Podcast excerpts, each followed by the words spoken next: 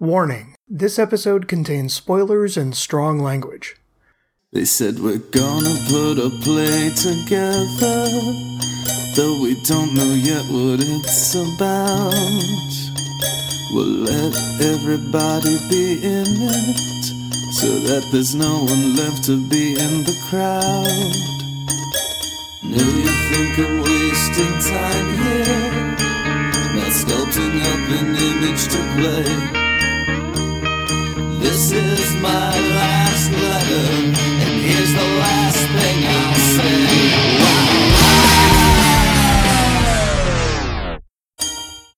Welcome, everybody, to the first of our decade recaps of Schumacast, where we're looking through the film career of Joel Schumacher. I am Noel, and joining me as always, I'm Angie. We wanted to just take a little break here between the films. We just wrapped up all of Joel's work in the 70s, and we just kind of wanted to have a little look back overview at the decade as a whole. We're not going to get too much into the individual films themselves. We have all the episodes available on the site, so you can absolutely go back and give those a listen if anything sounds more interesting that you want to learn more about. We hope that you're listening to every episode, anyways, right? Yeah. you wouldn't skip, would you? This isn't a cheat sheet. Right? Right?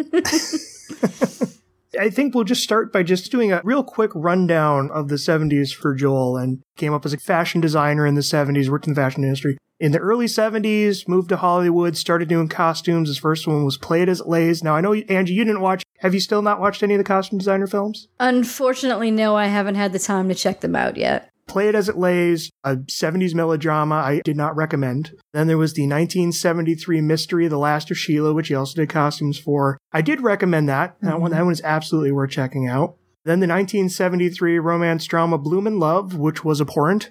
Well made, but mm, abhorrent. Yeah, I remember that one. Oh, yeah. And then the 1973 film Sleeper, which probably his most striking costume design work, just because he mm-hmm. got to do a sci-fi movie. That one I recommended, but with the Woody Allen caveat of it's a Woody Allen movie. Right. And that's not something that everyone's going to want to see. Yeah. And then the 1974 TV movie The Killer Bees, which was about killer bees and bees who killed people.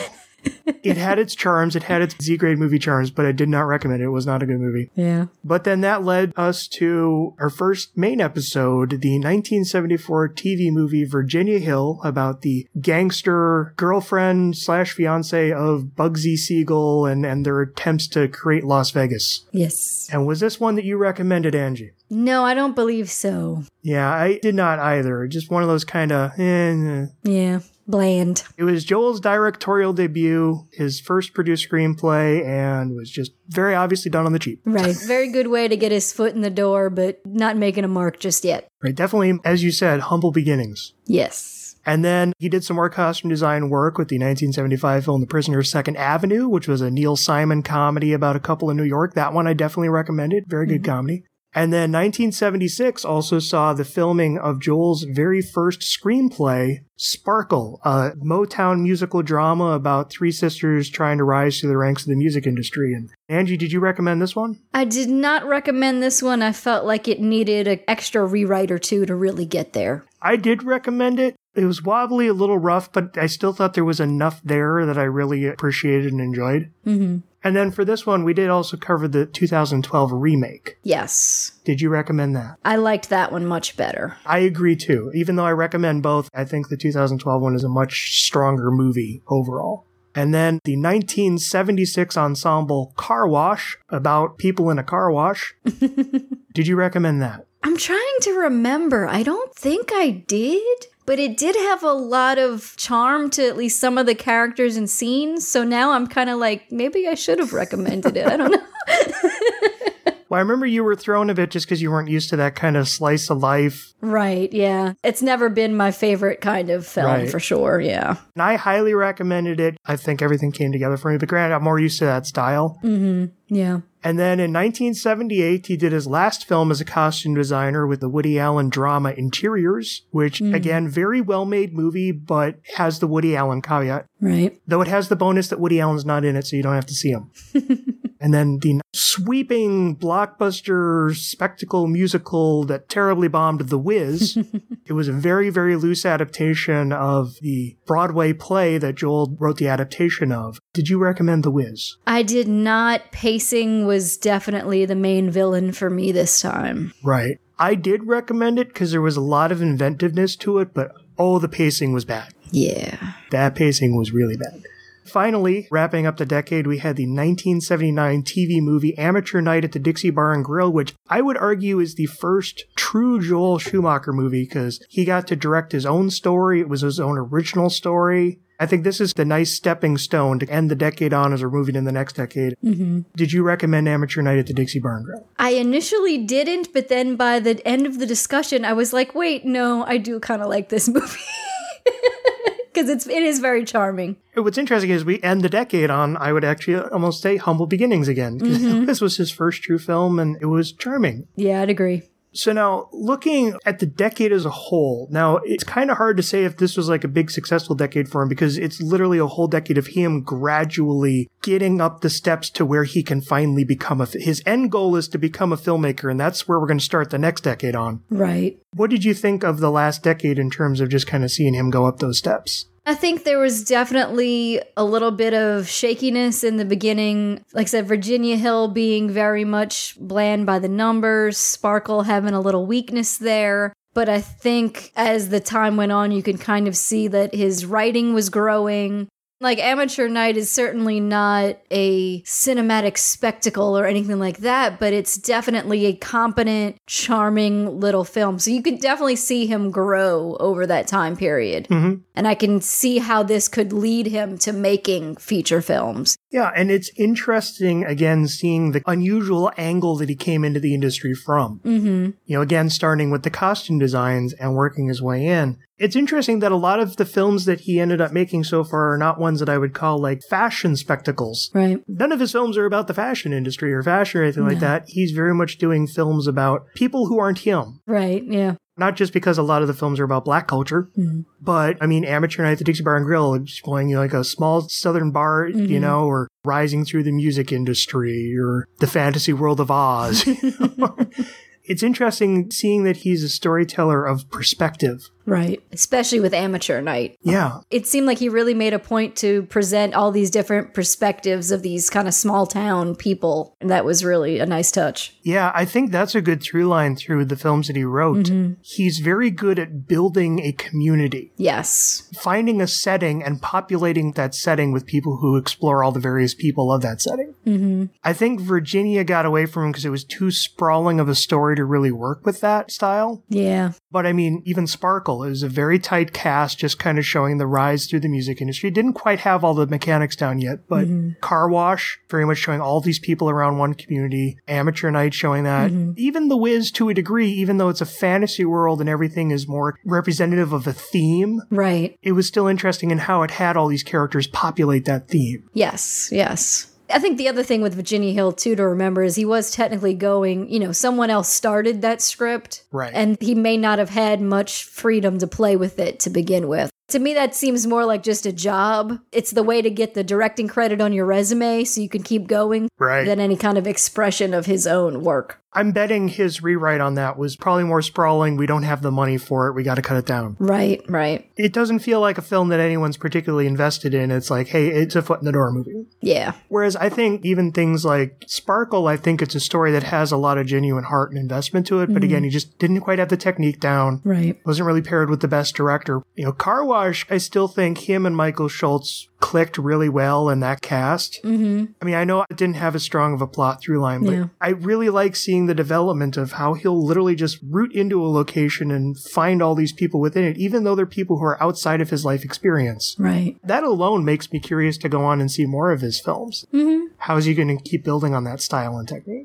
Question for you since you watched all those other movies. Do you think he learned anything? I guess, can you see any similarities between those films that he worked on as costume designer versus these? Like maybe he was learning anything about technique or anything? I'm just curious, like if there's any similarities there. Probably the closest, actually, I would say, is Prisoner of Second Avenue. Okay. Because it's very much a story about people and their environment mm-hmm. and surrounded by a cast that fleshes out that environment. Right. It's more grounded, it's witty, but it's also grounded and has drama and dramatic punches. Mm. Odd. I oh, I hesitate to say Blume in Love. Uh, I know one of his biggest influences is Robert Altman, who he never worked for. Oh, okay. Robert Altman with films like MASH and Nashville, Mm, that makes sense. Yeah. big ensemble pieces where it's literally get people who are just surrounding this one centralized community. Right. But I mean, the difference is, is that Altman, his films were largely improvised. He would just film a whole bunch of improvised stuff and then gradually build it together into a movie and editing. Gotcha. Joel is, I think, surprisingly adept at actually just, because as we said, Car Wash, surprisingly, very little of that film was improvised, even though it feels like a film where a lot of that could have been improvised. And even The Wiz, very little of that was, almost all of that came straight out of his script. Right. It's interesting how he's able to make something that feels kind of natural and flowing just by writing it. Mm-hmm. Again, I came out of this decade really, really liking him as a writer. I just want to see what more he does as a writer. Yeah. That's where I kind of feel bad. We only have like a handful of films in the 80s that he wrote before he just starts working with other writers. I'm curious to see if that's going to affect the storytelling in his films or if he's still going to find ways to bring that sensibility while working with other writers. Right. Okay.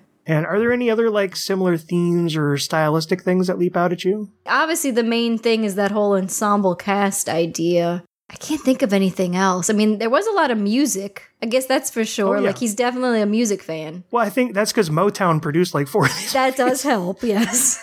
that's very true. But I think it definitely means that he's drawn to music and as a fan, and I know he'll eventually be doing some music videos as well. So that'll be interesting to see. Yeah. And what's interesting though, to be fair, a lot of those are music videos that are tied directly to the movies. Sure. And yeah, it helped that a lot of those you could just film on the set. Mm-hmm. But no, just to build on what you said, we also noticed like in Virginia Hill, it was it was a very clumsily directed movie. Mm-hmm. It was capable, but falling to the floor and dropping the ring. Right. But I think Amateur Night showed a much better comfort with directing. Even though it's still not a film that I would say have many directorial flourishes, it's still shot in a very grounded, very, mm-hmm. I don't want to say basic in a derogatory term, but just basic in terms of, you know, you got your medium shots, your wide shots, your medium shots, wide shots. There's Right. nothing, he's not like doing this Spielbergian Peter Jackson thing of like all these shots that literally like flow from each other, like literally pulling you through a sequence Right. which I'm not criticizing him. I Yeah. actually, Car Wash had quite a bit of that, but it's just going to be interesting to see the continual evolution because I want to say the only like real stylistic directorial flourish I can think of between those two movies are the one scene in Amateur Night at the Dixie Bar and Grill where the waitress goes up to sing to Cowboy and it's just slowly pushing in on her from across the entire bar from her and then gradually just pushes into a close up. I just thought that was a very simple shot, but I just thought it was delivered in a really skilled way. Yeah. I'm gonna be curious to see how well he handles like environment and moments and emotion and all that stuff. Right. And with a film budget, too, of course. That's going to be Yeah. a big difference as well. Definitely. So, anything else that you're looking forward to moving on to the next decade? You know, a lot of those Brat Pack films, some of them I've seen before, some of them I've heard of for ages but never got to see. I'm a fan of 80s films in general, so I'm just looking forward to checking a lot of these out. And Incredible Shrinking Woman is something I have fond memories of as a kid, so it'll be great to mm-hmm. revisit that. Yeah, I'm just, I don't know, I'm just looking forward to checking them all out. Yeah, I'm going to be very curious to see the Brat Pack ones too, because most of my Brat Pack experience is through the John Hughes side, Mm and I don't think I've seen any of the Schumacher ones. Okay. Not even Lost Boys, huh? Yeah. Even though I know his three Brat Pack movies, I know are considered to be pretty significant ones. I mean, not only Lost Boys, but St. Elmo's Fire, Right. And even Flatliners is one of the later era Brat Pack movies. I haven't seen any of those, so it's going to be interesting to get into that decade where he really took off. Mm I'm really curious to see where we keep going with this. yeah. Otherwise, anything else you want to add? I can't think of anything else. Again, as you said, humble beginnings. I think I'm much more warmly embracing that than I was at Virginia Hill. Right. It was really interesting getting to see this start to his career. And again, coming in from a very unusual angle, but then making some really, he has not yet been involved in a film I would consider a great movie. Car Wash comes close for me. Mm. But I don't think, Virginia Hill aside, which was just bland and cheap, every one of them has been interesting. hmm. Yeah. Every one of them has had an interesting perspective or ideas or lines. And I'm really curious to see how well he builds on this getting into the next decade where he like fully finally has his feature directorial career. Right. Right. And we still have a ways to go until Batman and Robin, so I'm hopeful. Yes. And honestly, I'm going to be curious to even revisit the Batman movies with all of this leading up to it. Yeah, yeah, I think it'll be interesting to see like of all this like stuff we've kind of seen building over time if that kind of changes my perspective on any of it. I don't know. I'm not expecting to suddenly love it, Yeah, yeah. but at least be kind of more at peace with it or understanding of it. Right. That's my hope. I was going to say I feel like I need to watch some of the 66 Batman for a little while too before I watch it. Maybe that'll help too. I don't know. Actually, that probably wouldn't be a bad idea since that's what he was going in for inspiration. Right. Watch the 66 movie. Oh yeah, there you go. You know, but that's probably not a bad idea. Right. So we still got a ways till we get there, though. Quite a ways, yes. So, anyways, thank you again for joining me, Angie. Of course. Thank you. All right, good night, everyone. Good night.